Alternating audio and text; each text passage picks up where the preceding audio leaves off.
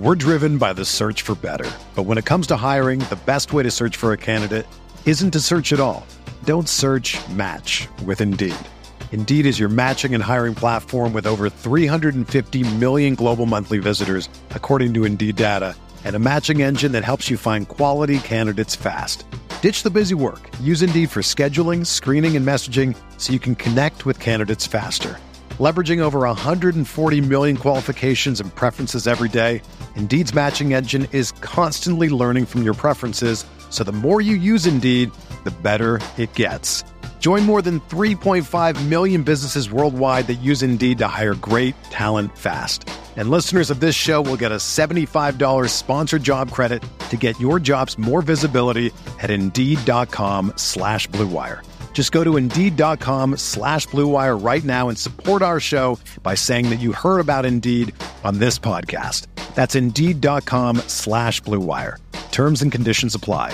Need to hire? You need Indeed.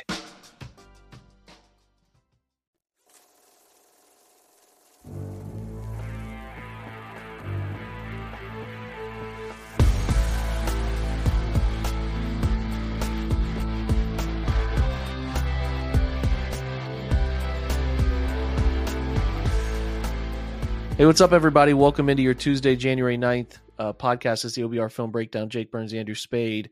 We are here sort of kicking off the Texans Browns playoff week. Everything is bumped up a day, yet we find it quite interesting that uh, that the Browns really didn't do anything publicly today. When you think about it, they usually would obviously take a day or two, but everything sort of being moved forward uh, like is normally the case here. The Browns would have some sort of uh, media banter or updates on injuries. We don't have any of the sort, so we've sort of put together a potpourri of discussion points before we launch into looking at the rosters more closely and then mapping out. Again, by the end of the week, we want to give you a pretty clear picture of how the Browns win. That's the goal. So, Andrew, I welcome you in. And uh, obviously, I think what we should start with, if we, we didn't get any injury updates, we should really hit on from both sides of the spectrum what we're paying the closest amount of attention to compared to the first time these two got together, right? Because since then, Amari Cooper's been a little bit beat up, and they're, you know, if I recall, correct me if I'm wrong here, man, but Will Anderson was out that game, which mattered. We know CJ missed, but it was Jimmy Ward, the safety, was coming off concussion, Then he got beat up in the game. And then, if I recall, uh, Steven Nelson also got dinged up left and was in and out uh, the second half, or, or, maybe even late in the first half. It was a lot of moving parts there. Uh, as what Greenard, I think, uh, the edge rusher too. So uh, you you helped me out on this. Maybe you remember a bit clearer than I do. He took too many shots to the head in my younger years, but I I think those are the names that were of interest back then. Well, first of all, Jake, I'm surprised that you don't want to spend an hour breaking down that thrilling contest in uh, Cincinnati from from uh, Sunday. I, it seems like from what the film clips I saw you post on Twitter that that you you got a lot of juice from watching that film back. As I've heard a popular phrase, not going to be able to do it. Just, we're just not we're not doing it. I turned a couple clips on. I saw some patty cakes, which again, it's week 18 and everybody just wants to get the checks in their bank account, go go about their business. Browns trying to get to a healthy next week. The Bengals trying to get to their uh, destination of choice. I mean, I posted to Trey Hendrickson and Jordan Akins patty cake match, like typical stuff you'd see at like a Wednesday practice between a couple guys who are on opposite sides of the scout team. And hey, man, I'm just going to take this rep off. If you can make it look like we're playing hard and kind of, you know, do some hand combat, uh, you know, I'll owe you a favor kind of thing. Uh, it was, you know, and again, I'm not mad. It's week 18, yeah. NFL. All's Guys fair. don't want to get hurt. All is fair, right? This game meant nothing. So not surprised by it, but I think it's an actually a, a little bit of a, disservice to you guys listening to try to go into that game. So we're skipping it all together and we're going to focus on the playoffs, unlike unlike the folks that they were just playing against who don't get yeah. to focus on the playoffs. Yeah, no, it's it's funny. It, it is it's it's veterans kind of knowing how to take care of each other. In that, you know, Hendrickson's been around a while. Akins certainly has, and I'm sure those guys were talking. Hendrickson in, really loved rushing the passer, though. I find that balance a yeah, little he was weird. Looking, he was looking for some cheap some cheap cash uh, for sure, but. Uh, when when the rundowns came, it was like, yeah, we could just stand up. I think we could just stand up. That's fine. Yeah. We're on the weak side here. That's fine. Outside zone, I set the edge. He yeah. goes inside. It's not my problem. Exactly right. Yeah, problem yeah. solved. All right. So to these injuries, Jake, you you, you nailed all of them. Uh, Jimmy Ward is on injured reserve. He went on injured reserve after that game uh, with a quad injury. So that okay. that is late enough in the season that he will miss this game. Uh, I, I don't see anything on Steven Nelson, so I assume he's back and fine. The other names you mentioned, Will Anderson was in and out of the lineup on Saturday night against the Colts, and they missed him big time as a run defender uh, and a pass rusher. Obviously, he's an incredibly talented player. The the Colts were able to get a lot on the ground against the Texans. I know we'll talk about that in a little bit. So so Will Anderson's status uh, when we hear injury report updates tomorrow will be of of uh, principal interest to me. Um, and then the other names, Robert Woods and Noah Brown, the two wide receivers, the two com- complementary pieces, uh, mm-hmm. were out against the Colts. So where their status is at, and then Jonathan Greenard, who's like their second best pass rusher, also missed that Colts game. So impressive from the Texans, considering number of injuries that they kind of went in there on the road, took care of business. But there's a lot of injuries from their perspective that that will bear watching this week for for Browns fans, certainly. Yeah, I think DeMeco Ryans took the Kevin Stefanski notebook where he answered that question today on Noah Brown, Robert Woods, uh, Greenard there that he said, We'll see where our guys end up at the end of the week. Love that answer. It is, I mean, it doesn't have anything else you can say. It's hard to predict where your guys are going to be by the end of the week, but yeah, at a certain point, you wonder if they just stop doing four days of press availability for these head coaches because what What's coming out of them, man? What's yeah, get, what are you getting? I, I, mean, they're they're turning not answering anything into an art form here, and at a certain point, you just kind of start to question the utility of it. But uh, yeah, yeah you're right. You That's exactly what stipulations are that you can't even. You'd have to exactly. stipulate questions, and that's a slippery slope. Exactly. So, yep. Um, yeah, I will be interesting. I on the side of like potential coaching situations looming. Bobby Slowik getting a little bit of interest. Got a request today uh, from the Panthers for an interview. I wouldn't mind him being a little distracted, right? Wouldn't wouldn't mind that uh, one bit. As the Browns, unfortunately, uh, or fortunately, depending on your perspective, didn't see anything specific from Jim Schwartz, uh, which is one that we thought might have a little bit of interest. But yeah, I mean, that's something to just sort of pay attention to. Is like, what do the interview stuff look like for a guy like uh, like Slowik, and how does that take away from preparation? I mean, he's a professional. I'm sure he's going to do what he needs to do, but there is always that little bit sort of looming there, right, for making some of those big career decisions. And um, yeah. we'll just kind of be watching out of the corner of our eye. Yeah, it can't hurt. I think, you know, he took a lot of flack on Saturday night for the way that he called that game. A lot of run, a lot of first and 10 runs when CJ Stroud was throwing the ball really well. You wonder how much of that is him, how much of that is the defensive head coach kind of leaning on the coordinator a little bit to make sure that they are getting the defense some rest and those sorts of things. So I think it's kind of an interesting question to see where uh, Slowik ends up in this whole coaching cycle, considering his lack of experience one year as a, a play caller. But yeah, it, it, can't hurt, I don't think, from the Browns' perspective, to have him maybe in two different places this week. No, not one bit. Okay, so on the Brown side, I, I, guess we can hang out here and see if Grant Delpit makes his way back this week. That's a huge one. Amari Cooper's heel, obviously a big one. We talked about Cedric Tillman yesterday's show. Would he be able to come out of concussion protocol? That's a major shrug your shoulders thing. I, I finally found the hit. I didn't see it live, Andrew, and that hit was really gross. Like that is he did no clue uh, Akeem Davis Gaither is coming from behind yeah. and yeah, it's a it's he, a it's a really yeah. cheap shot. Yeah, it's it's very reminiscent of that Ronnie Stanley hit on Denzel Ward earlier this year. Yeah, where a guy's cleaning up. That's the sort of stuff I'd love to see them get out of the game. It's not even necessarily. I mean, penalty or not, I, I, he should certainly be fined, right? Because there's no, there's just no place for it. It doesn't serve a function. It's like head hunting with your forearms. Yeah, too, he, he's not. He's not helping. The plays over. Plays over. Yeah. It's it's a lot like the Minkah Fitzpatrick hit too on Nick Chubb way back when. These are these are tackles that are just sort of additional, but they're right at the whistle, so you, you get away with them. Yeah, I, I would not be holding my breath for Tillman's availability this week. Certainly.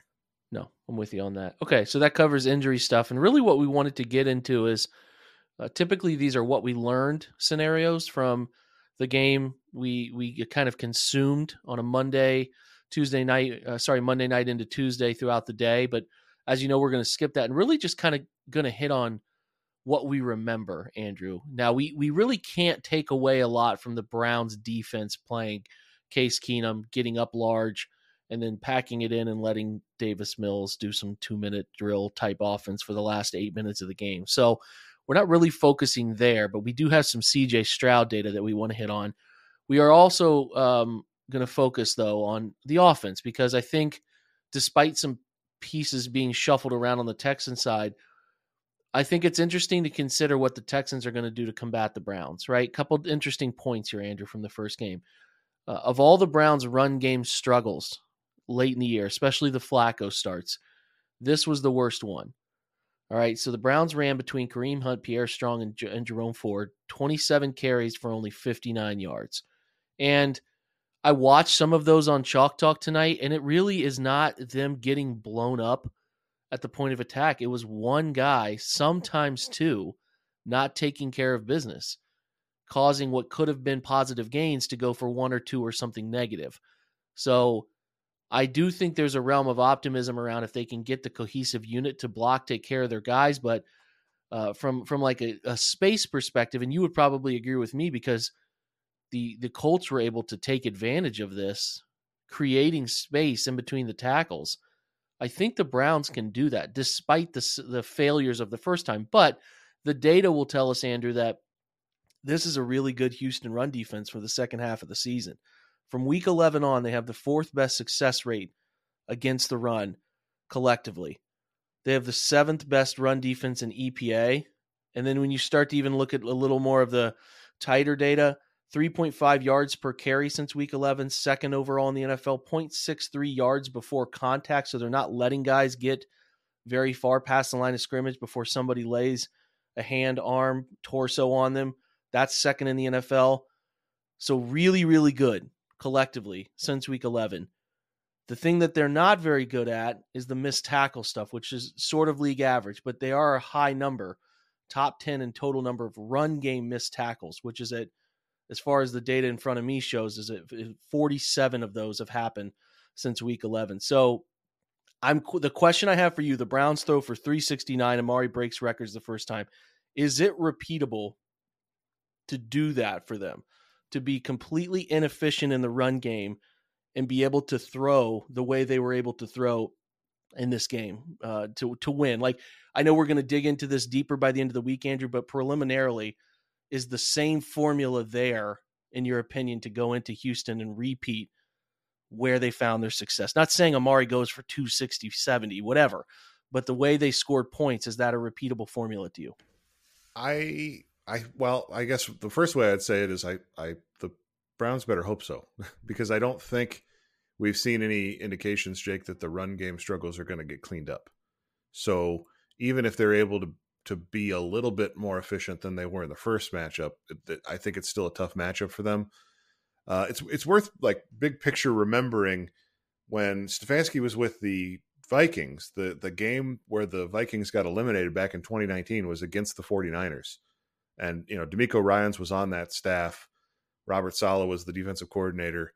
Joe Woods was on that staff. Eh, but that that they basically destroyed the Vikings offense that day. They bottled up everything they wanted to do, run game, put Kirk Cousins in some really difficult p- positions, and it was game over pretty early. So I'm not saying that obviously Stefanski just got the best of them on Christmas Eve. So it's not not to say that it's impossible, but I do think that that Ryans and and that that coaching tree, I guess is what I'm trying to say, does give Stefanski some unique challenges, especially in the run game stuff they want to do. So I think that part remains a concern. And then it does really kind of come down to Joe Flacco's performance, how much of that is repeatable.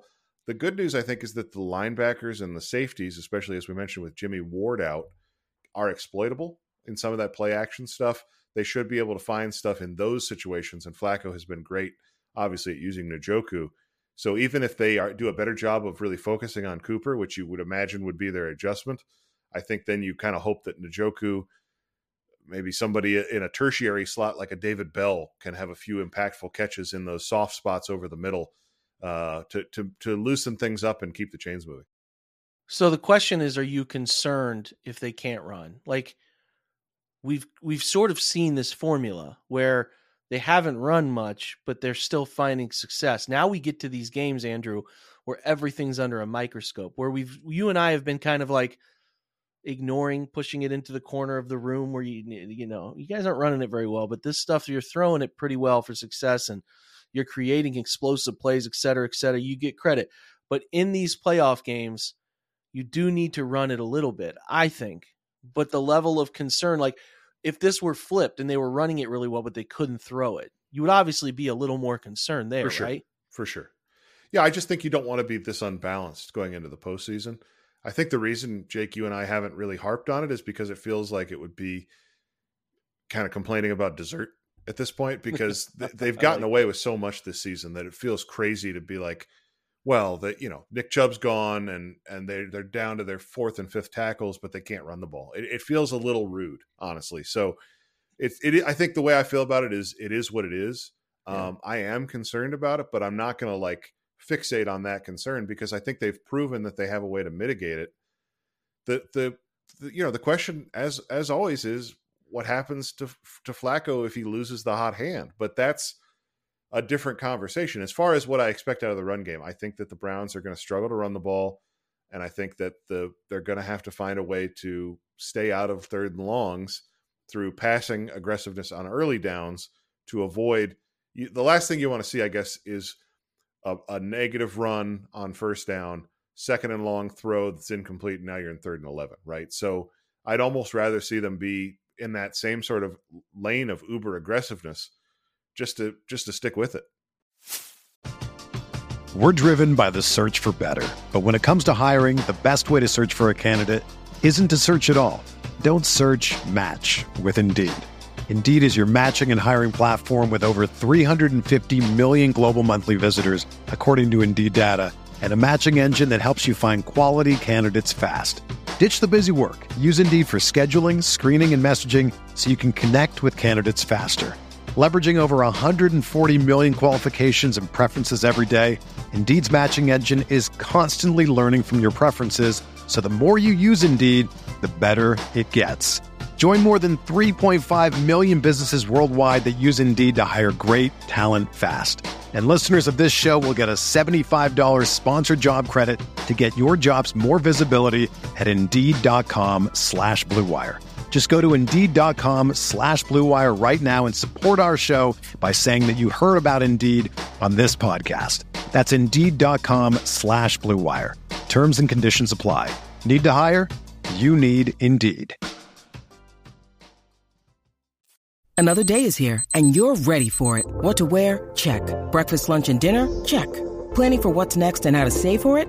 That's where Bank of America can help. For your financial to-dos, Bank of America has experts ready to help get you closer to your goals. Get started at one of our local financial centers or 24-7 in our mobile banking app. Find a location near you at bankofamerica.com slash talk to us. What would you like the power to do? Mobile banking requires downloading the app and is only available for select devices. Message and data rates may apply. Bank of America and a member FDIC. When you need mealtime inspiration, it's worth shopping Kroger, where you'll find over 30,000 mouthwatering choices that excite your inner foodie. And no matter what tasty choice you make, you'll enjoy our everyday low prices, plus extra ways to save, like digital coupons worth over $600 each week. You can also save up to $1 off per gallon at the pump with fuel points. More savings and more inspiring flavors make shopping Kroger worth it every time. Kroger, fresh for everyone. Fuel restrictions apply. Buying tickets to your favorite events should not be stressful, guys. Game Time is the fast and easy way to buy tickets for all the sports, music, comedy, and concerts near you. You can find them last minute with killer deals, and their best price guarantee helps you stop stressing over the tickets and start getting hyped for all the fun you've had. So, why would you go Game Time? They have flash deals, last minute tickets. They're easy to find. Buy tickets for every kind of event in your area, specifically those Cleveland Browns. You get great images of the seats view which is awesome when you're trying to figure out how the stadium is going to look when you're trying to find that right ticket for the right price. And they have that low price guarantee and event cancellation protection, job loss protection, all of the stuff to help you protect your money, right? It's the fastest growing ticket app for a reason in the country. You get images of your seats, like I said, before you buy them. You buy tickets in a matter of seconds, and they're sent directly to your phone. All right. So you never have to go digging through your email to find something last second. It is always there. You can put them in your wallet app and make sure to have them up and ready to go. It's important to know you can download that Game Time app, which makes it extremely easy, very intuitive. Very fast way to buy those tickets. Create an account and use the promo code OBR for $20 off your first purchase. Again, terms apply. Again, create that account, redeem the code OBR for $20 off. You can do so at gametime.co. It is not .com, it is gametime.co, but I would suggest downloading that app, taking advantage of the $20 off coupon using the promo code OBR. Download GameTime today. Last minute tickets, lowest price guaranteed. Yeah, they have to do what they're best at, and and you know you can test the waters to your point, see what you can get going, but I don't think it needs to be in the third quarter. And we're asking why have they run the ball 18 times for 38 yards? Stop trying it, just throw it if that's where you're finding some success here. So the, the, this is where it's less experimental than any time, right? Where you have to just do what works and stop trying to create balance or or work through your run game issues, right? If if what you th- thought was going to work isn't working, the Texans have an answer you can't adjust on the fly, then you then you're certainly going to need to be able to throw it. And I will admit the Browns have done and shown a willingness to do that in a way they hadn't all season to be quite fair. They started in the second half just saying, "All right, maybe we're getting into some bad habits that we don't have Nick Chubb and we're and we're falling into these uh, unbalanced scripts even when we can't do it. So hopefully they can continue in that trend, and we have no reason to think they won't. Uh, the the second question I have off of this from looking through the data is that the Texans ran 61 snaps in zone to seven snaps in man. Now some of this is a little murky because the Texans play uh, they play a decent amount of cover three, and that's true zone to me. But they play a lot of match quarters. Again, talking back Joe Woods, Robert Saleh, these guys they like to play match quarter stuff, which can look like man sorry, excuse me, look like zone, but actually be man or vice versa. People confuse man for match quarters because you got guys running and painting up certain routes. It's very much the point of match is not spot dropping, is not cover four to cover grass. You're covering a person. So you kind of have rules in place to take care of like three by one formations, who covers outside, who covers middle, who covers inside, that kind of stuff. The FIFO rules, the banjo rules. There's a whole bunch of there's a whole bunch of lock rules and things like that but moral of the story is I was looking at last time these two teams played, I was like, that doesn't really look like a man coverage snap to me. That's more of if you look at how they're pre-snap aligned, that's that's match quarters that just the route concept unfolded in a specific way. The Browns punished it. And I think the thing that we were really concerned about going into the Jets game, Andrew, was, you know, what are they going to do against a team that plays a lot of man? Because they hadn't played a team that played a lot of man. Look at the the Broncos, the um, the the Rams at that point, the Jags, a lot of zone stuff, and the Texans really did. Although it's match quarters, they still did play at least sixty percent zone. I wonder if they switch it up. The question is going to be to me: Do you think they completely pitch that plan and go with some some unique and different things? Which is kind of like what the Dolphins did with Fangio. If you watched them play the Bills here recently, just the other night. Did a lot of cover zero stuff, just creating some different stuff. I think kind of where I'm going with this, Andrew, is in the playoffs, you try to maybe buck the trend of who you've been and how you've done things because you're trying to create like a couple quarters of disruption for the offense. That can get you enough turnovers or stops to make the game tilt in your favor. The Texans are a little different here in the case that, you know, Ryans is a guy that Stefanski from his core is very familiar with. So I'm curious if they get really funky with some of the looks they give the Browns coverage wise to just differentiate things. So I don't know. Maybe they think the status quo is the same because if you look at like the the the example of this game, like there weren't many blown coverages. I thought Flacco just made some real throws and Amari Cooper made some really great plays. So I wouldn't say the Texans were out of position per se, um, all too often, but I certainly thought you know there there were some times here that the Browns looked pretty damn comfortable. So I am curious to see how DeMeco Ryans adjusts what he typically does. Yeah, I was kind of making the case last week before we knew who the Browns were going to be playing that maybe you see the Browns really rely on their defense more. I, I will be interested to see how that side of the ball matchup evolves throughout the game because I do think there still is an argument for Stefanski doing some conservative things, even if it's not in their interest, just because the risk reward changes when you're in the playoffs. I think there was a dimension late in the season of playing with house money a little bit with some of the some of the aggressive pass game stuff that they were doing. And I wonder if that changes now that you're in a single elimination tournament and and you want to be super duper extra careful with the ball, right? I think one of the things that it feels to me, Jake, is that the Browns cannot really would struggle to survive a, a, deep early hole. I think that's fair. With with it being a road game, with it being a, a situation where the, the, the other defense can can then pin their ears back. Joe Flacco not liking pressure. I, I think if they got down 14, it would. I, I, mean, this is true for every team in the NFL, right? It, it, becomes an uphill climb at that point. But I do wonder if early, at least the, this year, at least this year, there right, were teams exactly. in the past you felt. Right. I mean, in the AFC said there's probably just the the Dolphins when they have a healthy Waddle and Mostert, you feel like they could erase that. Probably the Bills right now are the only team that you feel moderately comfortable with there, right? I don't know. It's not. It's a different discussion, but no, I, it, I hear you. Yeah, it's not, the, the, league is less explosive overall for sure. Yeah. For sure. I just wonder if there's a there's a little bit of a plan from Stefanski to your point of kind of going against what's expected to try and find some stuff in the run game that works early to to avoid having to put it all on Flacco in the first quarter because I think if you can put together a long drive or two, if you can possess the ball for a while, you get the crowd out of it a little bit there are some like longer term tactical things that you can try and accomplish in the first quarter because it's unlikely that the the Texans are going to come out and be it feels to me like they're not probably going to play super rattled. That doesn't feel like that the team that they are. I understand the rookie quarterback in the playoffs thing but it, it has never felt as you've said it does not feel like that's who cj stroud is. I, I don't think he's going to flinch in this moment and so i think the way for the Browns to have success is to kind of grind at them a little bit, mm-hmm. which is hard to do when you don't have a running game. But I wonder if they try and find a few ways to do it. Yeah, they. It's going to be interesting to see how Kevin does that because sometimes it has felt like the Browns have found some early leads through some very difficult situations, and Kevin's had this. At least to me, he's never outwardly shown this, but this like, who can't believe that worked. Now maybe we tighten it up a little bit, right? And then these turnovers have happened, have hit them uh, to an extent. I don't know. I'm fascinated. It's one of the more interesting storylines to see offensively if they change a little bit of who they are, who they have been, right? To to to versus where I guess the hot hand that they rode to this point. Do you then go into a playoff game and say, "Yeah, man, we have the utmost confidence in in Joe Flacco to keep flinging this thing around like, you know, Joe Montana, you know, just high vol, just high volume, like forty throws a game. Right. Like, I mean, you wouldn't blame him, him at like, this point, would you?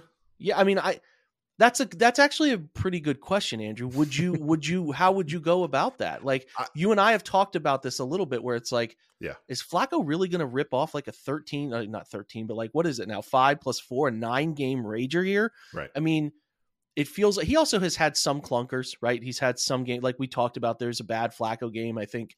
Did we label the Jags game as that? I can't remember. He had one. The, yeah, the Bears, Bears I think, game. is the Bears game is the yeah. one that really the first three quarters of that were pretty brutal. Yeah. So like I think if I were the Browns in this situation, and it feels to me like we're playing on house money here. I understand that the playoffs are more open than they have been in recent years, but I would be pretty disappointed if they tuck their tail and just played to win like 13-10. Like I think they should should ride what they've been doing and try to continue. And I I really don't and I would predict that they don't do that. I would predict that they have no fear in having him throw a high volume again and I living with, with the consequences of that. I agree with you. And to your question, I would not blame them. If if Flacco throws 40 times and a few of those 50-50 balls that he's been throwing up go the wrong way and he ends up with three picks, I'm not going to be sitting there in the third or fourth quarter second guessing Kevin Stefanski. Their run game has been non-existent for 2 months.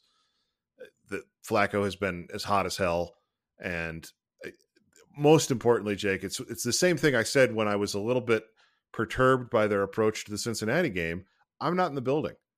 You know, I I don't know these guys day in day out. I I trust this coaching staff. They have had good plans against their opponents. And they the other thing that they've done that I think they deserve a ton of credit for is understanding that it's a four quarter game. So even though I said earlier they don't want to get down early, they're not going to panic if they're down 10 nothing in Houston by the end of the first quarter. They're they're not going to flinch there either and then you're going to see Flacco throw the cover off the ball, right? So, yeah, like I, I'm not going to get after them for any of that stuff. I understand exactly what you're saying that that they've gotten this hot on this winning streak that unfortunately kind of ended in a weird, you know, meaningless game way.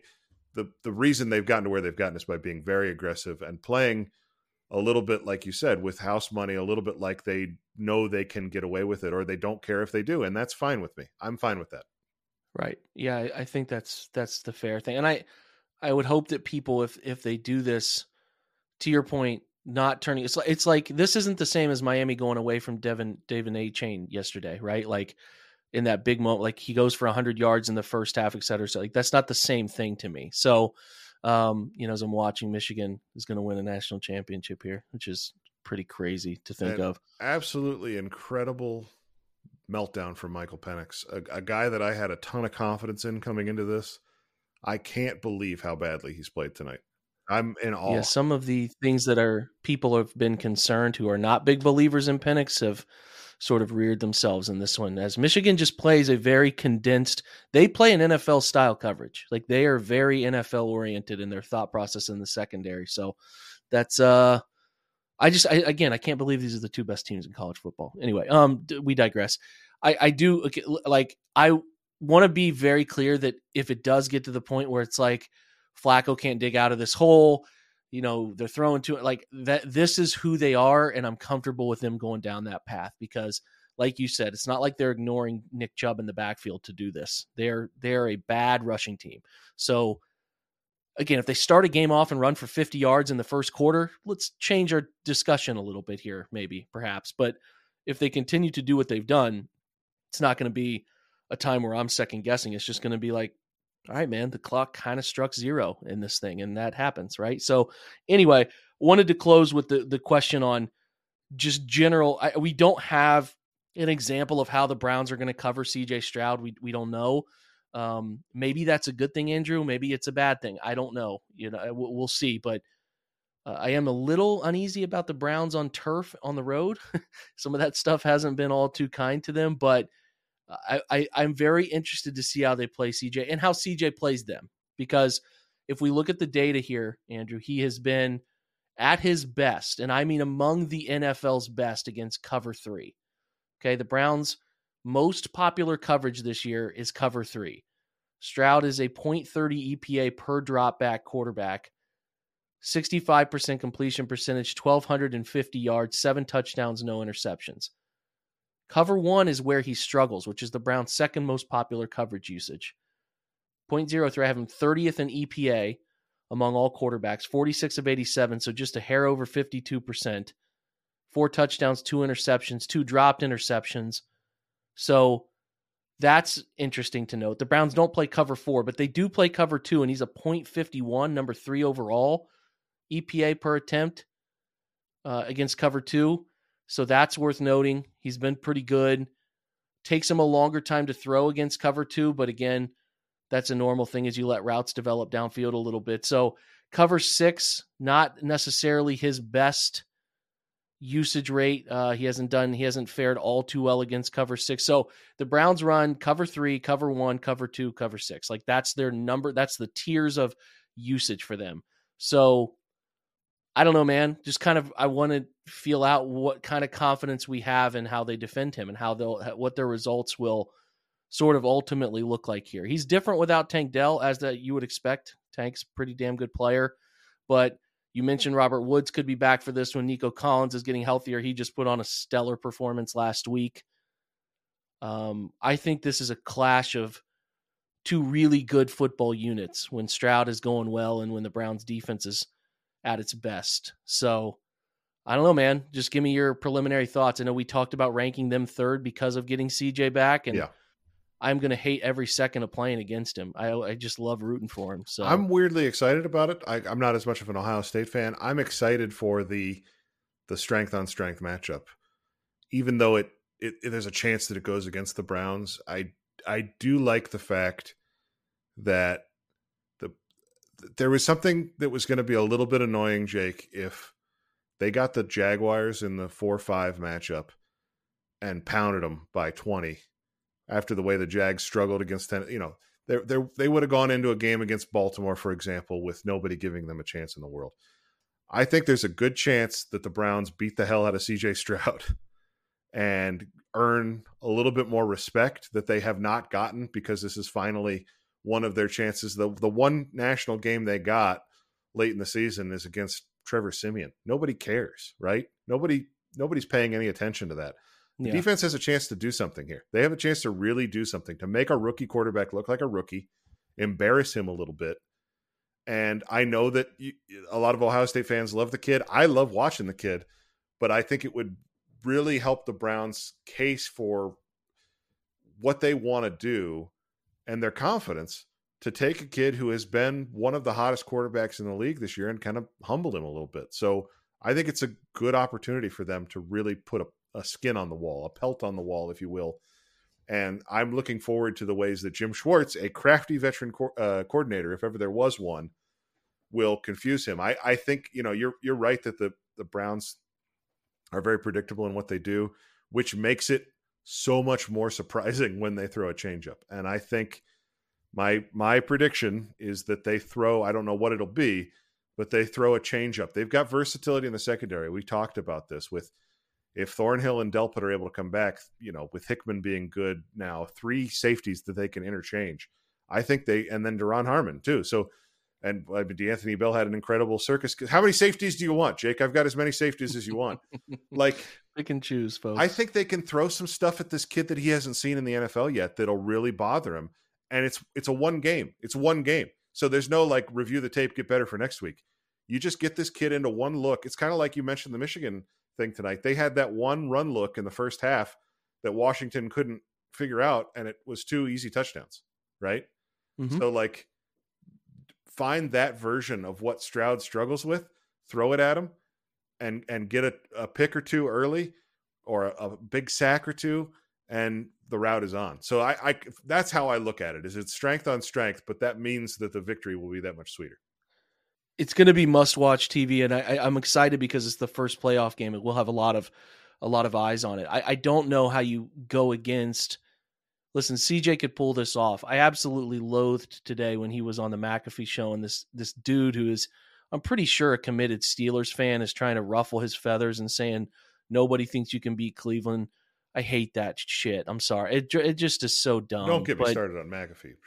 yeah, it's a whole different pod. But like, I just that stuff where it's like, again, I don't think CJ's taking it personal from like the Brown side, but uh, you know, you know where I'm at on the nobody believes in us stuff. I I I, I think it's a way bigger factor than people want to believe. So uh, I am not looking forward to playing against CJ Stroud, who I think has continually overcome the odds against six, you know, six top 10 EPA pass defenses this year. He's seen good defense, right?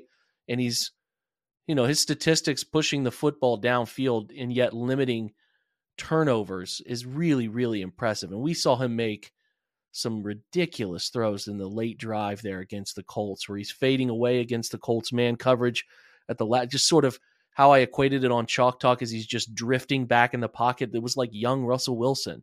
And then he's able to also, two plays later, on a deep end breaker off of a seven step under center drop, eat a tackle who is defensive tackle right in the face, hitting him as he throws, and put it on the face mask of Nico Collins. He's really good and I think he's the best. He's Stafford good is my thing. I think he is at Stafford level good right now playing. So he is going to be a, a real challenge. So, and I'm not trying to do the the afraid. No one's afraid here, but it's it's appropriate respect, appropriate fear is what it's called. But I think if you're a betting person, you would think Schwartz has some things up his sleeve to make him uncomfortable, and you have to also, as a Browns fan, trust that the defensive line, which has been very unique in, in creating pressure all season from four alone, will be able to win that up front. You have to you have to believe. And if they don't, your team's not going to win the ball game. So that's where it's won. You invested, you got a lot of resources up there. Let's hope they play really well. But the that that's that's the general early vibe here. We want to dig into some of these rosters in the coming days, like look at comparatively where these two sit. We're going to have a lot of interesting conversations. So we'll still do our mailbag and all of that as well. But you know, when we when we talk about an intro to this thing, like there's stuff to be learned here. I don't think either Andrew or myself have really like done a deep dive on these things, but this was some of the data that stood out to us kind of early breaking this thing down. Yeah, one one more thing too on on the schedule stuff because I was just looking at that today to try and get a sense of where these teams have been this year it's it's tough, right? Because you you don't pay a ton. You're not watching Houston Texans games week in and week out, even with Stroud being the player that he is. By DVOA, the Browns face the third toughest schedule in the league. Um, the the AFC North was was rocky. It was the Bengals faced the toughest, the Steelers faced the second toughest, the Browns were third, the Ravens were fifth. So the AFC North for all those teams to have a winning record, very impressive stuff that the AFC North has done. The Texans face the 27th toughest schedule by DVOA. And the reason for that, Jake, is that they played their their one of their division matchups was obviously the AFC North. The other one was the NFC South. So they played 10 games this year against the AFC South and the NFC South. So you're talking about two against the Titans. They won both of those, right? You're talking about a game against the Panthers, which they somehow lost. You're talking mm-hmm. about a game against the Falcons that they lost. They beat the Saints, they beat the Buccaneers. So they weirdly beat the better two teams in the NFC South. They were 6 and 4 against the AFC South and the NFC South. And then they were 2 and 2 against the AFC North. So I feel like on the whole, on the level, if you're looking at this team and the strength of their schedule, they really have played over the course of the season, and and DVOA backs this up as an average football team. They're they're they're uh, 12th overall, 14th on offense, 16th on defense, seventh on special teams. So roughly an average football team, a little bit above. You just talked about Stroud. He's the difference. If you look at this team minus that quarterback piece, you're you're not moved much, right? And that's where we were on Christmas Eve when it was Case Keenum. It was like, okay, I guess we'll do this. Yeah. But yeah. Stroud is the difference, and he is the he's the he, if he can do something that very few rookie quarterbacks can have ever done and take over a game, then you've got concern. But I think the Texans' track record suggests that they're an average team that has played about to the level of their competition all season, and that has lo- led to some losses that they shouldn't have had and some wins that they shouldn't have had. I think DeMeco Ryans does does does deserve a ton of credit for the job that he's done. I think it's him and Stefanski, honestly, for Coach of the Year, which is, is another wrinkle to make this matchup even more interesting. I tend to think that the some of the limitations that the Texans have overall roster wise will show up in a playoff game. And I think that if you look at the schedule, you get you get a little bit more sense of who they are as a team that they they have not really had that sort of dominant really impressive performance. They went into cincinnati and beat the bengals. I, we talked about this when they played the first time. That was their signature win because that was a joe burrow bengals team 30 to 27 in cincinnati. Yep. but i think we also know now that that cincinnati defense never really found it this year they replaced their entire secondary and uh, guess what that didn't work out so well for them so uh, I, I think that's a it's just another perspective here that I, I do agree with everything you said about Stroud. I think he's the difference, but the rest of the team overall, it's it's a team that has I think overachieved given the level of talent, and you see that when you look at their schedule. I do also think it's worth noting before we close here that these playoff games are where like coaching is very under a microscope because like I can sit here and tell you what the Browns have done coverage wise all year. I can tell you their blitz percentage. I can tell you their favorite blitzes. I can tell you a lot of what they call on offense. Who breaks the trend and creates confusion for the opposition? This is like in the playoffs, is where coaching and the ability to sort of outmaneuver the other staff is under a microscope. And I think I have a ton of respect for DeMeco Ryans as well, but the Browns have more experience on their side. They should they should handle this uh, they should handle That's it. great point. So let's hope that they can get the grasp on how they have to go about doing things differently on both sides to create the advantages for the outcome that we saw similarly yeah, in week 16. Yeah, that and that reminds me of a question I wanted to ask you. How do you evaluate playing a team? You know, it's going to be what three weeks later. Yeah. How how do you how do you sort of parse that, Jake? Do you do you see that as more of an advantage for the team that lost, or is it you kind of like throw it out even from the team's perspective because the quarterback is different, or how? I, well, yeah, I, I the defense gets nothing. about that. Right, the defense gets nothing because that's the you know this. The huge part of it is missing. The offense, I just would like to know what wrinkles they have to to to deviate. Maybe an uptick in blitzing, but they don't like to play man. That's not who they are. But you know, teams will certainly say, you know, from the plus 30, they love these coverages. From the midfield in, they love these. There are trends that they follow. So, you know, if you're talking in your coach's headset and you're saying, hey, huge cover four indicator here, let's go, you know, trips right, X Rhino, whatever, whatever, whatever.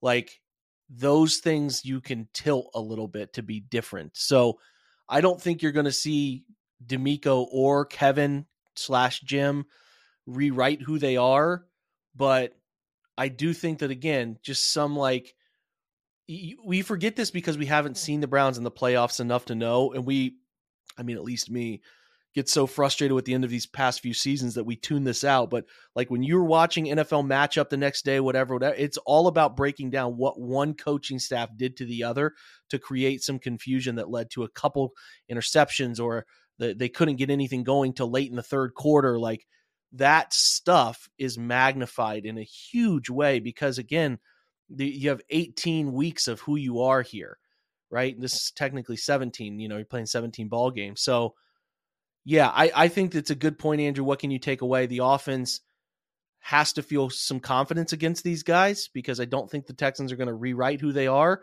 Um, but again, on the flip side of that, you know, you obviously are a little um, uneasy about what they what they get with CJ Stroud because that's just a different animal, and uh, it'll be interesting to see how they handle it. But I do also like that they're very familiar recently with traveling to Houston and and where they're staying in the stadium which is obviously going to need to be cleaned up here. It's going to get absolutely rain, maize and blue, uh, you know, confetti here or whatever. But like, I do like that element too, Andrew. There's very much recent familiarity with being in Houston and all of that stuff too. Yeah, I think it should help. I think that that if you you know buy into the psychology stuff, they just won pretty convincingly in that building. I think they they won last year in that building on a bunch of defensive turnovers, so they've got good recent history there. So no no reason to fear that angle of it. It's not like they're going into Pittsburgh or Baltimore yet, anything like that. So yeah, uh, yeah, I, I I agree with you, Jake, and I I think I think the Stroud thing is is just so funny because it warps all the rest of it. So that's kind of why I wanted to bring up the schedule stuff because I, I just want to like it's 22 guys out there, and Stroud obviously can stand on his head and do some stuff, but that it's going to take everybody. And and you mentioned the offensive line. There's a lot of different ways that you you have to like this matchup for the Browns. I think looking forward to breaking down this both of these rosters in depth to see where they are now versus where they started the season. Yep, can't wait. Good stuff this week, jam packed with information. We'll give you guys a chance to fire off some good questions the way you do in tomorrow's show, and then we'll get to looking at a bit more of the broad AFC playoff picture, NFC playoff picture with Jordan Zirm, and then have a Texans guest, and Andrew and I will get with you by the end of the week to uh to break down and and pick apart how we think the Browns go about actually getting a win in this game. It's going to be fast and furious. Uh, we have a, one less day than we traditionally do, having the Browns play on Saturday. So keep that in mind as the podcast schedule comes out. But otherwise, for Andrew and myself, thanks for stopping by. We appreciate you guys hanging out, taking time on your Tuesday to listen to this podcast. We will be back with your mailbag edition on Wednesday. If you want to get a question in, go ahead and go to Twitter or the OBR website. You can fire off those questions via DM or you can respond to the tweet that gets posted. We can't wait to get to that episode where we answer all those questions and your talking points. Until then, as we always say, thanks for being here. Go Browns.